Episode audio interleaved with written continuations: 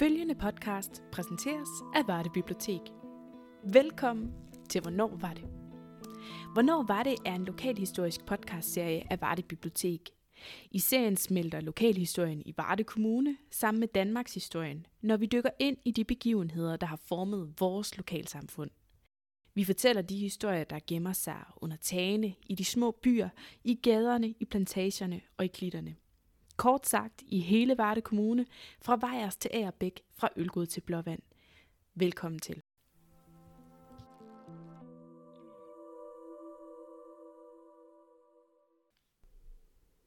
Episode 10. På flugt. Forestil dig, at det hamrer på din dør midt om natten. Du vågner med et sæt, kaster den varme dyne af dig, går ud i gangen og åbner døren. Udenfor står din nabo med frygten malet i ansigtet og en kuffert i hånden. De kommer. I begyndelsen af 1945 begynder Nazi-Tysklands krigsmaskine at bryde sammen, og den sovjetiske hær tvinger godt 14 millioner tyskere på flugt. En del af de flygtninge ender i Danmark, og den største flygtningelejr i Danmark ender med at ligge i udkanten af Oksbøl. I mange år har denne del af Danmarks historien gemt sig lidt i skyggen af fortællingen om modstandskamp og de heldemodige danskere under krigen. Men med det nye flugt Refugee Museum of Denmark, der åbner i Oksbøl, får alverdens flygtningehistorier nu et museum. Og dertil kommer selvfølgelig også fortællingen om flygtningelejren i Oksbøl. Anne-Sophie Vemmelund Christensen er projektleder på Flugt, og i denne episode kan du høre hende fortælle historien om flygtningelejren i Oksbøl, og få et lille indblik i, hvilken oplevelse der venter på det nye museum. Men allerførst handler det om, hvad der egentlig lå i udkanten af Oksbøl, før at Danmarks største flygtningelejr blev etableret. Jamen, før flygtningelejren, så er der jo selvfølgelig landsbyen Oksbøl, og så er der jo øh, militærlejr, som populært sagt i dag bliver kaldt Sydlejren. Den bygger dansk, det danske militær. Men nu siger at danskerne bygger den i, øhm, i 1920'erne som, som øvelsesområde ude ved, ved Oksbøl, og den overtager tyskerne selvfølgelig ved, ja, ved besættelsen i uh, april 1940. Ret kort tid efter, at tyskerne overtog lejren, begyndte rygterne at løbe blandt den lokale befolkning i Oksbøl. Der går ikke så lang tid før, der så begynder at gå rygter om, at tyskerne har interesse i at, øh, at bygge en ny lejr, eller udvide lejren faktisk. Og det sker jo så kort tid inden i besættelsen, hvor man bygger det, der populært sagt hedder Nordlejren, som i bund og grund er en udvidelse af den eksisterende lejr, men som de så bruger som, øh, som øh, træningslejr for de østfrontsoldater, blandt andet de øh, divisioner, der bliver splittet på Østfronten og skal samles igen, kommer tilbage til, til Oksbøl, hvor de så kommer i, ja, i træning i den her lejr, kan man altså sige, før de så skal sendes afsted igen. Der kommer altså lige pludselig en masse aktivitet i Oksbøl, og ret hurtigt er tyskerne i overtal set i forhold til den lokale befolkning. Men så da man vælger at, at lave det, der så hedder, hedder Nordlejren, der rykker der jo en hel masse selvfølgelig andre danskere ind for at bygge den her lejr. Og efterhånden som den står færdig, og så rykker endnu flere tyske soldater ind, så er det jo et kæmpe overtal af, af tyskere i forhold til de lokale i, i Oksbøl og man begynder næsten at kunne næsten svært ved at skimle det lokale bare for tyske soldater, for der er rigtig mange. Krigen raser i Europa de kommende år. Og efter store landvindinger i blandt andet Polen, Tjekoslovakiet og Østrig, vender krigslykken for Hitlers nazistiske styre. I starten af 1945 brød den tyske Østfront sammen efter et enormt sovjetisk angreb, hvorefter de sovjetiske styrker begynder at bevæge sig ind gennem Østpreussen og resten af det område, vi i dag kender som Polen. Og så begynder flygtningestrømmen til Danmark for alvor. Men allerede i februar begynder der faktisk at ske noget, fordi i februar begynder de første tyske flygtninge at dukke op. Og de bliver så indkvarteret blandt andet i, i den her militærlejr, hvor der også er fyldt med, med tyske soldater. Så det sker allerede der, at man får de tyske flygtninge relativt tidligt, og så får man selvfølgelig den helt store, øh, hvad kan man kalde det, bølge efter sommeren 45. Men man begynder at fornemme det allerede der. Efter sommeren 45, der kommer, får man jo rigtig, rigtig mange tyske flygtninge, fordi på det her tidspunkt, mellem cirka februar til maj 45, sådan meget groft sagt, modtager Danmark lige omkring en kvart million tyske flygtninge, der er flygtet fra den røde her. En utrolig voldsom flugt. Og der er rigtig mange af dem, der, der lander i Danmark, fordi Danmark er tysk besat. Så det er jo i et princippet et område af Tyskland, og der bliver altså sendt rigtig mange herop. Og øhm, i starten er det jo tysk ansvar, men så når vi så til befrielsen, og så overgår ansvaret så lige så stille til danske hænder. Forholdet mellem tyskerne og danskerne er mildt sagt anspændt efter krigen. Tyskerhadet var flammende og gik også ud over de danskere, der havde haft nogen former for relationer til tyskerne. Og den danske stat var heller ikke ligefrem henrygte over at få ansvaret for de tyske flygtninge. Det, der sker, det er, at den danske regering, det er ikke nogen hemmelighed, vi jo vil gerne sende alle de her flygtninge tilbage til Tyskland. Og det kan næsten ikke gå hurtigt nok. Men man får afslag fra de allierede styrker i Tyskland, fordi man kan ikke håndtere en kvart million. Man har rigeligt med flygtninge i forvejen dernede fra, fra de østlige områder af Tyskland, så man kan ikke rigtig påtage sig en kvart million mere, så de får at vide, at de skal blive i Danmark. På det tidspunkt er de jo så indkvarteret i skoler og fabrikshaller og hoteller. Sådan helt meget primitive forhold. Men man der så får at vide, at de ikke kan komme tilbage, men så begynder man at tænke på nye løsninger, fordi man vil jo også gerne have sine fabrikker tilbage, og de danske børn skal selvfølgelig i skole. Og så er det, man begynder at se ud, jamen, hvor kan vi så have de her mange tyske flygtninge, og der gaver man så til de her militærlejre, hvor Oksbøl er en af dem, og man får så sendt rigtig mange til Oksbøl. Så man ender med at blive en kæmpe lejr, som det blev Danmarks største flygtningelejr for tyske flygtninge.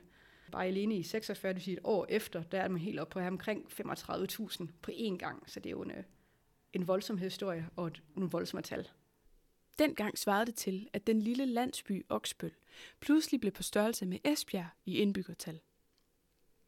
Det ser lidt anderledes ud i dag, hvor Esbjerg er dobbelt så stor. Men for at få en forståelse af, hvor mange mennesker 35.000 mennesker er, så svarer det cirka til 70% af alle indbyggere i hele Varde Kommune. Og alle de mennesker bliver klemt ind i én militærlejr. Jamen, de lever i den militærlejr, som, som tyskerne egentlig etablerer. Og der lever de jo de barakker, der er lavet til lejren. Det vil sige, at der er sådan nogle store 130 personers barakker, øh, hvor der er en lang gang ned langs siden, og så ud til siderne, der er der de her værelser, hvor der kan være 10-12 mennesker i. Og der har man så levet køjeseng og nogle enkelte skabe og et bord i midten, så helt enkle forhold. Og så efterhånden, som lejren bliver fyldt op, og man simpelthen fylder alle de her mandskabsbarakker op til bristepunktet, begynder man så at tage det, der hedder hestestallene i brug. Det vil sige, at man tager de hestestalle, som tyskerne bruger, eller har brugt også til deres heste. Begynder man at, at simpelthen at få sat køjesengen og få taget dem i brug også øh, som noget mere primitive forhold, men, men øh, jo længere man kommer, jo mere bliver, man faktisk, bliver de flygtninge faktisk glade for dem, fordi dels så ender sådan en barak jo med at blive hjem på et eller andet tidspunkt, og dels så slipper man også for alt det utøj som væggelus, som der så floreret i mandskabsbarakkerne, og det er man så og noget, man aldrig rigtig kommer til livs derude, så det er også en, en fordel ved at vælge at være, eller ved at være i sådan en hestestal. Så det er det, de lever i, og så lever de jo ekstremt tæt. Altså når vi snakker de her 35.000, så har vi jo en, en hvad hedder sådan en befolkningstæthed, der er meget, meget højere end nogle af de største storbyer i dag. Og der bor man jo lag i højhuse. Her har man altså boet i et lag. Der er ikke nogen højhuse, men man bor jo bare på, i et plan. Så man er boet ekstremt tæt. Og det er jo faktisk svært at få privatliv. Altså hvis man skulle privatliv, skulle man jo gå ud og se, om man kunne finde et lille bitte hjørne et eller andet sted bag træ. Men alene det har jo næsten været umuligt med så mange mennesker på en gang. Så det her har været et, et, et mylder af mennesker øh, og været ekstremt tæt. Men før ankomsten til lejren har langt de fleste været igennem en voldsom flugt, over hals og hoved gennem et krigshavet Europa. Det er, jo, det er jo en voldsom, voldsom flugt, hvor, hvor mange af dem får, får jo at vide på nærmest samme dag eller nat, at nu er det afsted. Det er startet, det er jo nærmest sådan en, en masse evakuering af den her lokale befolkning, der er herude. Og det er primært kvinder og børn og gamle, der er ude. Når jeg er inde til ude, så er det helt ude i Østfronten, ikke, hvor, hvor russerne kender, kæmper mod, den, mod tyskerne. Så de, og mændene er jo i krig, så de står jo alene og skal afsted der, og de tager jo det med, de kan få med i kufferter og tasker og i cykler, og man fylder barnevogn op og vogne med mere. Og så går man jo. Nogle er jo heldige at kunne komme op og køre i en hestevogn, øh, men ellers så går man langt. De er ofte snedækket isglatte veje, og man går, og man går, og man har det med, man kan have med, og man bliver så samtidig skabt for fuld af de russiske eller de sovjetiske styrker som angriber dem bagfra og hele tiden skubber dem ind, ind i Tyskland og, og ud mod Østersøen også. I januar måned er gennemsnitstemperaturen 0 grader om dagen og minus 5 grader om natten i Polen.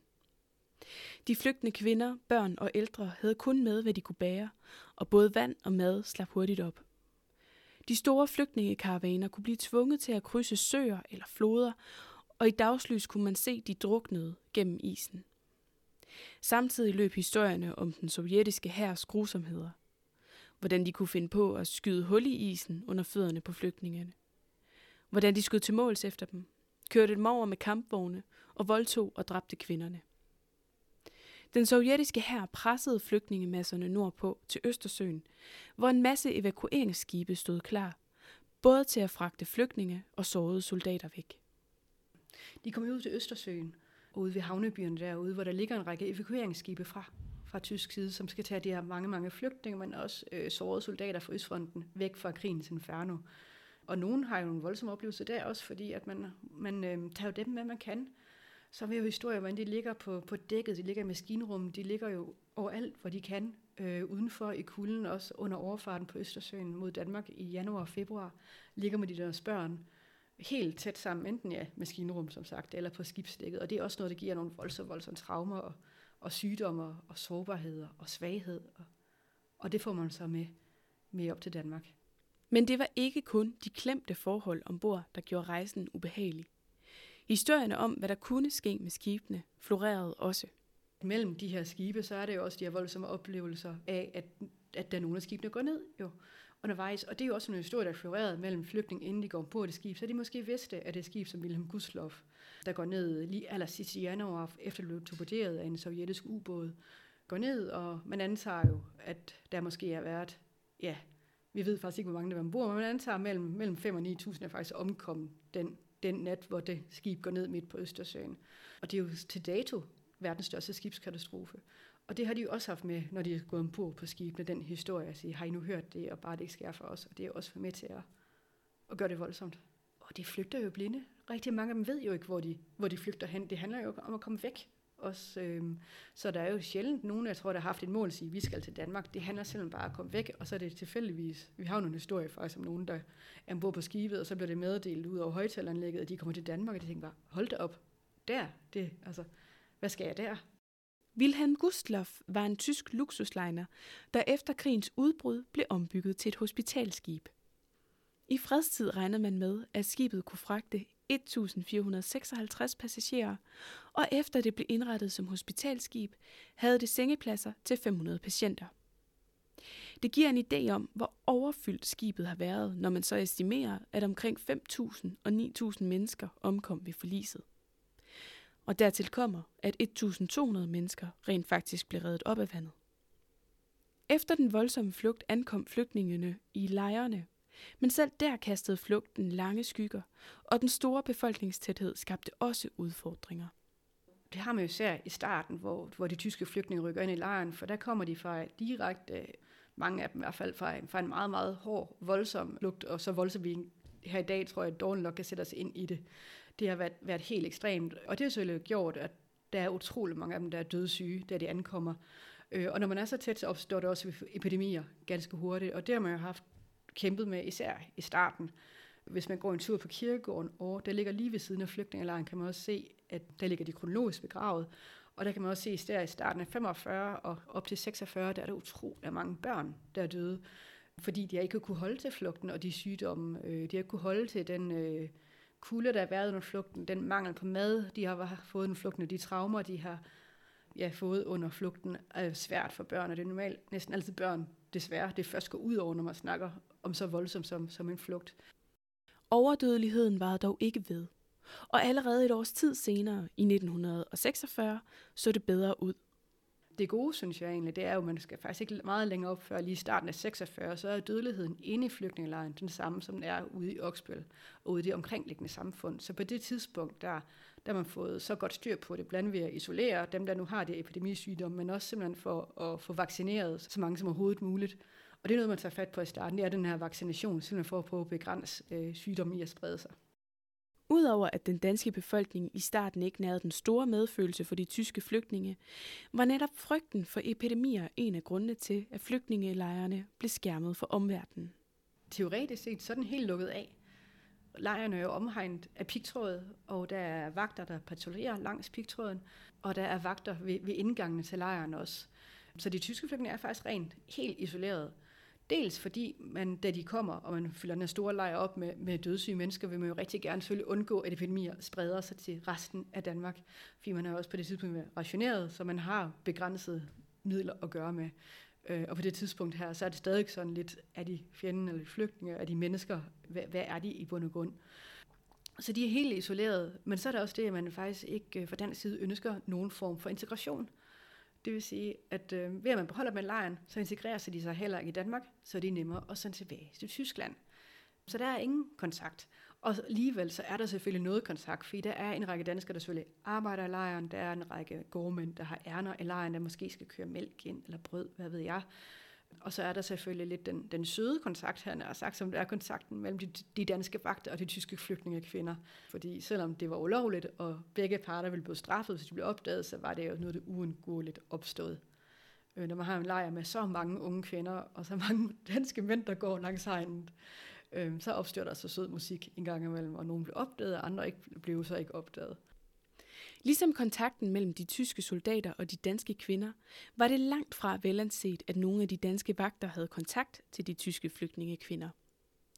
Alligevel havde de danske vagter et hemmeligt system til at kommunikere til hinanden, at de havde selskab og ikke ville forstyrres stort brandtårn inde i lejren, og det blev også bevogtet af danske vagter. Og de skal egentlig primært holde øje med, at der ikke opstår brand i lejren, fordi det ville være ganske, ganske forfærdeligt, fordi de her barakker rigtig mange er bygget af træ, og de ligger jo ganske, ganske tæt, så man har det her brandtårn.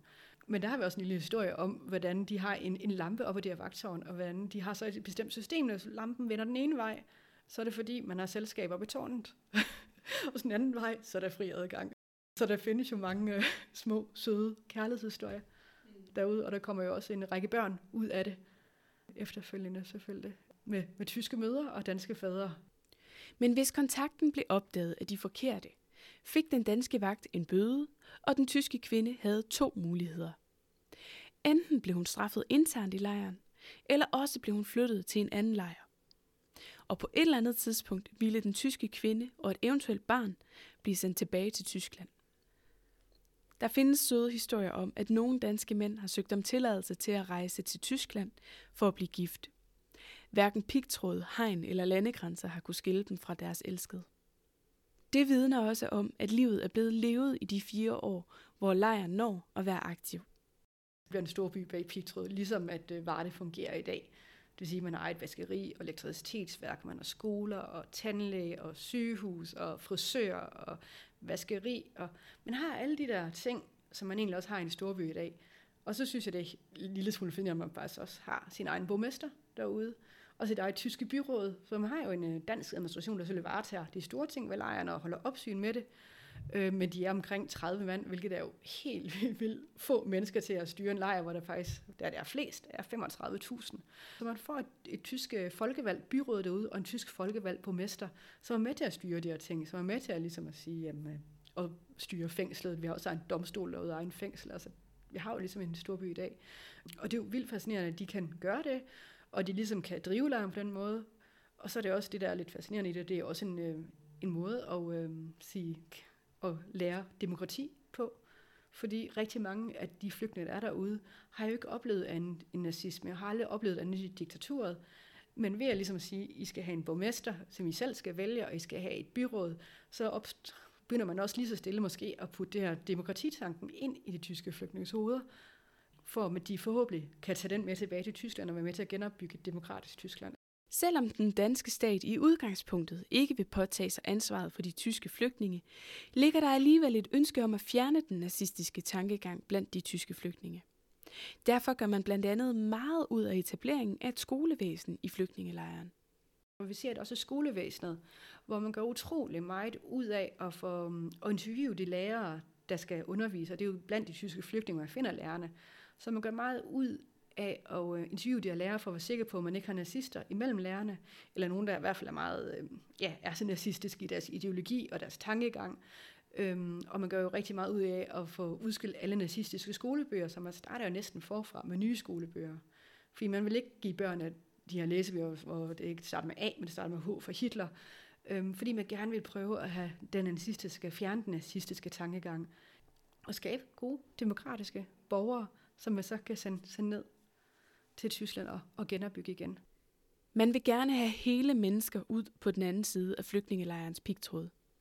Derfor arbejder man også på at skabe lyspunkter i lejrlivet mental hygiejne, kan man næsten kalde det. Man vil rigtig gerne have, at man øh, får hele mennesker ud af det her, at man ikke sidder tilbage i, i sin barak øh, og falder ned i dybe depressioner over, hvad man har oplevet, med også en usikkerhed, man står overfor. Hvornår skal jeg tilbage? Hvad er det, jeg kommer tilbage til? Hvad skete der med mine børn? Jeg blev skilt fra under flugten. Øh, er min far stadig i live? Er min mand stadig i live, selvom han har været soldat? Så der sætter man jo ind med blandt andet arbejde som en rigtig, rigtig vigtig funktion, så de skal arbejde. Så dels for det, men også på det med pengene. Nu laver jeg lidt sidespring, fordi man gør jo også rigtig meget kulturelt ind i lejren, for at netop undgå den her, altså de her depressioner, kan man altså sige, og frygt og uvidshed, ved at man fokuserer enormt meget, som vi har snakket om på skole, men man fokuserer også rigtig meget på det kulturelle liv. Så man har jo et kæmpe teater derinde, hvor du har de flotteste, fineste, kæmpe store øh, forestillinger, teaterforestillinger, opera, klassiske koncerter og film, biograffilm også. Dels fordi man har måske en lille smule snært af den her genopdragelse til demokratiske borgere igen, men også for at have noget underholdning, for at have nogle lyspunkter i den her lejertilværelse, der garanteret har været super triviel på mange måder. Livet i lejren er midlertidigt. De tyske flygtninge skal tilbage til Tyskland, men de bliver ikke alle sammen sendt afsted på én gang de bliver løbende som hjem. Ja, for det er sådan, at de tyske flygtninge kan komme hjem, hvis de kan, kan godt gøre, at de har kontakt til noget familie eller venner, der kan tage imod dem, når de kommer til Tyskland. Simpelthen sige, at de kan flytte ind her, eller de kan tage sig af dem, så man ikke bare sender dem ned i uvidshed, så nu må du tage derned, og så må du bare klare dig selv. Øh, så er man meget opså, på, at der skal være noget at komme, komme tilbage til. Dog er det først i 1946, at flygtningene begynder at blive sendt afsted. Fra 1945 til 1946 er det nemlig ikke tilladt for de tyske flygtninge at sende post til Tyskland. Og det er også et voldsomt år for dem, tænker jeg, fordi at der lever man i den uvidshed, som der også øh, præger livet enormt meget. At sige, hvad der blev af dem, vi efterlod derhjemme, øh, venner, kærester, de, øh, de mænd, de ægtefælder, man har haft der var ved fronten, har de overlevet? Er de kommet tilbage igen? Er de i fangelejre? Det ved man simpelthen ikke det første år. Så det er faktisk først efter et år, man åbner den her postforbindelse, hvor man må sende bitte, bitte, bitte små breve, der selvfølgelig bliver gennemlæst og udsat for censur. Men der får man så forbindelse, og der begynder man så også at kunne sende de første tyske, tyske flygtninge tilbage, fordi man får forbindelse med, med pårørende tilbage i Tyskland. Der findes flere fine historier fra Oksbøllejrens tidligere beboere om, hvordan de kom hjem. En af de historier handler om Jörg Barton og hans familie, der vender hjem til Jörg Bartens bedsteforældre i Tyskland, hvor der dufter af brassede kartofler. Farmor står ved komfuret, og farfar sidder i sin lænestol og byder velkommen, da familien træder ind ad døren. Men der findes også knap så lykkelige fortællinger. Men alle de tyske flygtninge, der kommer til Tyskland, der ikke har nogen at flytte ind ved, som ikke har nogen til at tage sig af, men som bliver sendt hjem i 49, da lejren lukker, de flytter jo ind i vidt fremmede byer, øh, og der har vi jo historier om, hvordan at de rykker, bliver borgmesteren tager imod dem, siger, nu skal I bo her ved den her gårdmand, og den her gårdmand har bare ingen interesse af at have de her flygtninge boende. De kommer jo og tager hans mad, og de tager måske arbejde i byen. Du kan næsten høre, det kører, det er en historie, vi også har i de seneste år. Ikke? Og børnene har, har det svært, fordi de kommer en anden dialekt eller en anden accent end de, de lokale børn, og så, så der sker nogle integration sammenstød, kan man næsten kalde det. Øh, hvilket også er en, en vild spændende historie, fordi man tror jo bare, at nu sender vi den hjem, så er alt godt, men for rigtig mange af det er det jo ikke hjem, fordi de kommer jo aldrig til at gense deres oprindelige hjem.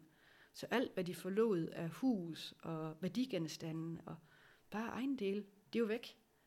Og hele deres hjemmestavn er væk. Og nu skal de til at starte nyt liv op en gang til. De starter nyt liv op i Oksbølle flygtningelejren. Nogen var der jo helt i alle fire år, fordi de ikke havde nogen at komme hjem til. Og så skal de tilbage igen og starte forfra, nyt hjemstavn, nyt arbejde, nye mennesker, anden dialekt, og prøve at få dem til at ja, tage imod sig. Polens grænser blev rykket længere vestpå efter krigen, og Østpreussen blev delt mellem Polen og Rusland. Derfor var der mange tyske flygtninge fra disse områder, der aldrig genså deres hjemmeegn igen. De kommer jo aldrig tilbage igen, og for nogle af dem er det, er det et voldsomt traume, at de aldrig kommer hjem igen. Altså det svarer jo til, at vi bliver bedt om at flytte ja, i morgen alle sammen, ikke? Og sige, at I kommer aldrig til at gense jeres øh, barndomshjem. Eller kirke, barndomskirkegård, hvis man har familie liggende i kirkegård. Sådan noget, ikke? Øhm, der er rigtig meget. Og så det med at skulle starte op et helt nyt sted, hvor man måske ikke i bund og grund er, er super velkommen. Nogle steder er man jo, men, men andre steder er man jo bare ikke. Fordi man har jo også sit at kæmpe med i Tyskland efter krigen. Også selvom vi kom ind i 49, der er gået fire år. Men man har stadig sit at kæmpe med genopbygning af både øh, ja, politiske systemer og byer, noget så langt praktisk som byer og mad og infrastruktur. Og så pludselig kommer alle de her fremmede mennesker og skal have hjælp. De sidste flygtninge bliver sendt hjem fra Oksbøllejren i 1949. I 1950'erne bliver en række militærnægter sat til at rive lejren ned, sten for sten. Og man holder en kæmpe auktion, hvor potter, pander, mursten og materialer fra lejren bliver solgt. Men nogle af lejrens bygninger overlever alligevel. Og det skabte grobund for det store arbejde med at etablere flugt som museum i Oksbøl. Man har vandrehjem ude i Oksbøl, ude, øh, ude i skoven faktisk, i det der det gamle sygehus for flygtningelejren, det der hedder Lazaret A, som øh, tyskerne bygger i 41 som sygehus i deres tyske militærlejr, men som overgår til at være sygehus i flygtningelejren. Og da de man så sender de tyske flygtninge hjem, og så bliver sygehuset også tømt, og det bliver overtaget af, af herren en overgang. Og, øhm, og så på et tidspunkt, jeg tror det er i 80'erne, så vidt jeg husker, så får man øh, vandrehjem derude. Og det vandrehjem, det lukker lige omkring 2013. Og så er det, det opstår, at tanken måske for alvor tager form. Vi kunne jo lave et museum lige der, hvor historien sker, i det gamle sygehus fra flygtningelejrens tid. En stor del af formidlingen på museet Flugt baseres også på, at museet ligger på den oprindelige placering af Oksbøllejren. Og anne Sofie har lovet at give os en lille forsmag på, hvad man kan opleve, når museet slår dørene op. Men der er faktisk 7 bygninger tilbage fra lejren herunder sygehuset, hvor flygtninge, eller hvor flugt bliver etableret. Øhm, og så er hele vej- og stinettet derude nu. Så det originale vej- og stinet fra flygtningelejrens tid er der nu. Så det kan du gå ud og gå på, på de originale stier, som de samme, som de fly, tyske flygtninge også gik på. Og det synes jeg jo som historiker er helt vildt fantastisk. Lidt nørdet også, men der er et eller andet fascinerende i at gå på nøjagtigt de samme steder. Vi har planlagt en fast øh, rute derude, hvor der kommer til at være øhm, øh, en lyd, en lydkulisse eller en lydfortælling, et radioteater nærmest, og så bliver man sluset tilbage i tid, så man kommer tilbage at stå omkring i 46, og pludselig med lydkulisser og historier, både, altså, både foran og bagved og fra siden, så får du lige pludselig, hold da fast, jeg går tilbage i flygtningelejren, og så begynder man at gå, og så går man den her rute, og så møder man måske nogen, der går i skole, og man kommer ind i køkkenet, og man får den her med lyden igen, man får næsten en fornemmelse, at man står derinde. Rundt omkring, så bliver der sådan nogle hvide stålrammer, som ligesom markerer, at her har været en barak, for eksempel, her har skolen været. Og når man går tæt på det, så aktiverer man også noget lyd, så der sker noget hele tiden. Så det hele er som tanken, at du faktisk følges så med en tysk flygtning hele vejen rundt, der hedder Alice, og hende følges du så med og møder alle de her forskellige mennesker, historiske mennesker, der har været ude i flygtningelejrene og oplever deres, deres hverdag og deres liv. Og det mylder, der har været. Der venter også en masse voldsomme, rørende og spændende fortællinger indenfor på museet, når man går ind i museets nordlige længe i udstillingen Flygtninge til alle sider. Og noget af det første, man oplever, er alle de uhåndgribelige tal. Og der kommer vi til at have et, et anslag, hvor man får de her, alle de her tal med flygtninge. Man får den fornemmelse af de her kæmpe, voldsomme masser, der egentlig er kommet til Danmark igennem alle mulige forskellige slags år. Og man fortsætter videre ind til en biograf, hvor man får samme fornemmelse, men hvor man kommer til at på, på skærmen, der sidder foran en, kommer til at se, hvordan øh, avisartikler, overskrifter og tal, altså så mange flygtninge er kommet til Danmark eller til Europa for den sags skyld, kommer til at regne ned. Og så bliver de her tal og overskrifter bliver lige så stille til, til menneskelige figurer, som til sidst bliver helt til mennesker, der bare står foran dig. Og det handler bare rigtig meget om det her koncept, om vi gerne vil gå fra de her store tal til, til de enkelte mennesker, eller til mennesker. Gennem tiden har Danmark stået over for flere flygtningestrømme. Og det kommer vi også til i fremtiden. Netop derfor er det så vigtigt, at vi udforsker og undersøger fænomenet flugt, og hvad det egentlig vil sige at være flygtning. Flugt bliver jo et sindssygt vigtigt museum, fordi det handler om at se flygtninge som mennesker. Og det handler om at komme væk fra at se flygtninge som de her store masser af mennesker øh, uden ansigter. Så det handler om at komme ned og se det enkelte menneske i den her store gruppe af flygtninge. Historien om de tyske flygtninge i Danmark er ikke det eneste, der fylder på museet i Oksbøl. Du vil komme til at møde flere fortællinger fra forskellige flygtninge gennem tiden. Og måske afslørede anne Sofie Vemmelund Christensen her en af de vigtigste lektioner, vi skal tage med os fra museet. At enhver flygtning er et menneske, der har sin egen fortælling og fortjener at blive hørt. Flugt Refugee Museum of Denmark åbner i starten af juli 2022. Du har lyttet til Hvornår var det præsenteret af Varde Bibliotek. Podcasten er tilrettelagt af mig, Anne Sofie Birknes, og redigeret af Asbjørn Skorsinde. Musikken i podcasten er skrevet og indspillet af de dygtige talentelever fra Varde Musik- og Billedskole, Peter Schmidt, Sigurd Nilling, Liv T. Hansen og Sofie Lønborg. Stor tak til anne Sofie Vemmelund Christensen for at fortælle om flygtningelejren i Oksbøl og det nye museum Flugt. Hvis du vil vide mere om, hvornår var det eller bibliotekets andre tilbud, så kan du se mere på vores hjemmeside www.vardebib.dk. Blandt andet kan du altid finde kataloget over bibliotekets mange arrangementer og tilbud online, eller finde inspiration til læseoplevelser. Du kan også følge Varde Bibliotek på facebook.com-vardebib. Vi opdaterer løbende om alle de mange spændende aktiviteter i Varde Kommunes biblioteker. Hvis du vil hjælpe andre til at finde podcasten, så giv gerne Hvornår var det stjerner eller anmeldelser. Vi holder sommerferie, og der kommer derfor først nyt afsnit i podcasten igen til den 1. august. Har du ris, ros eller idéer til lokale historier, du gerne vil høre mere om, så kan du altid skrive til mig på abia Tak fordi du lyttede med, og rigtig god sommer.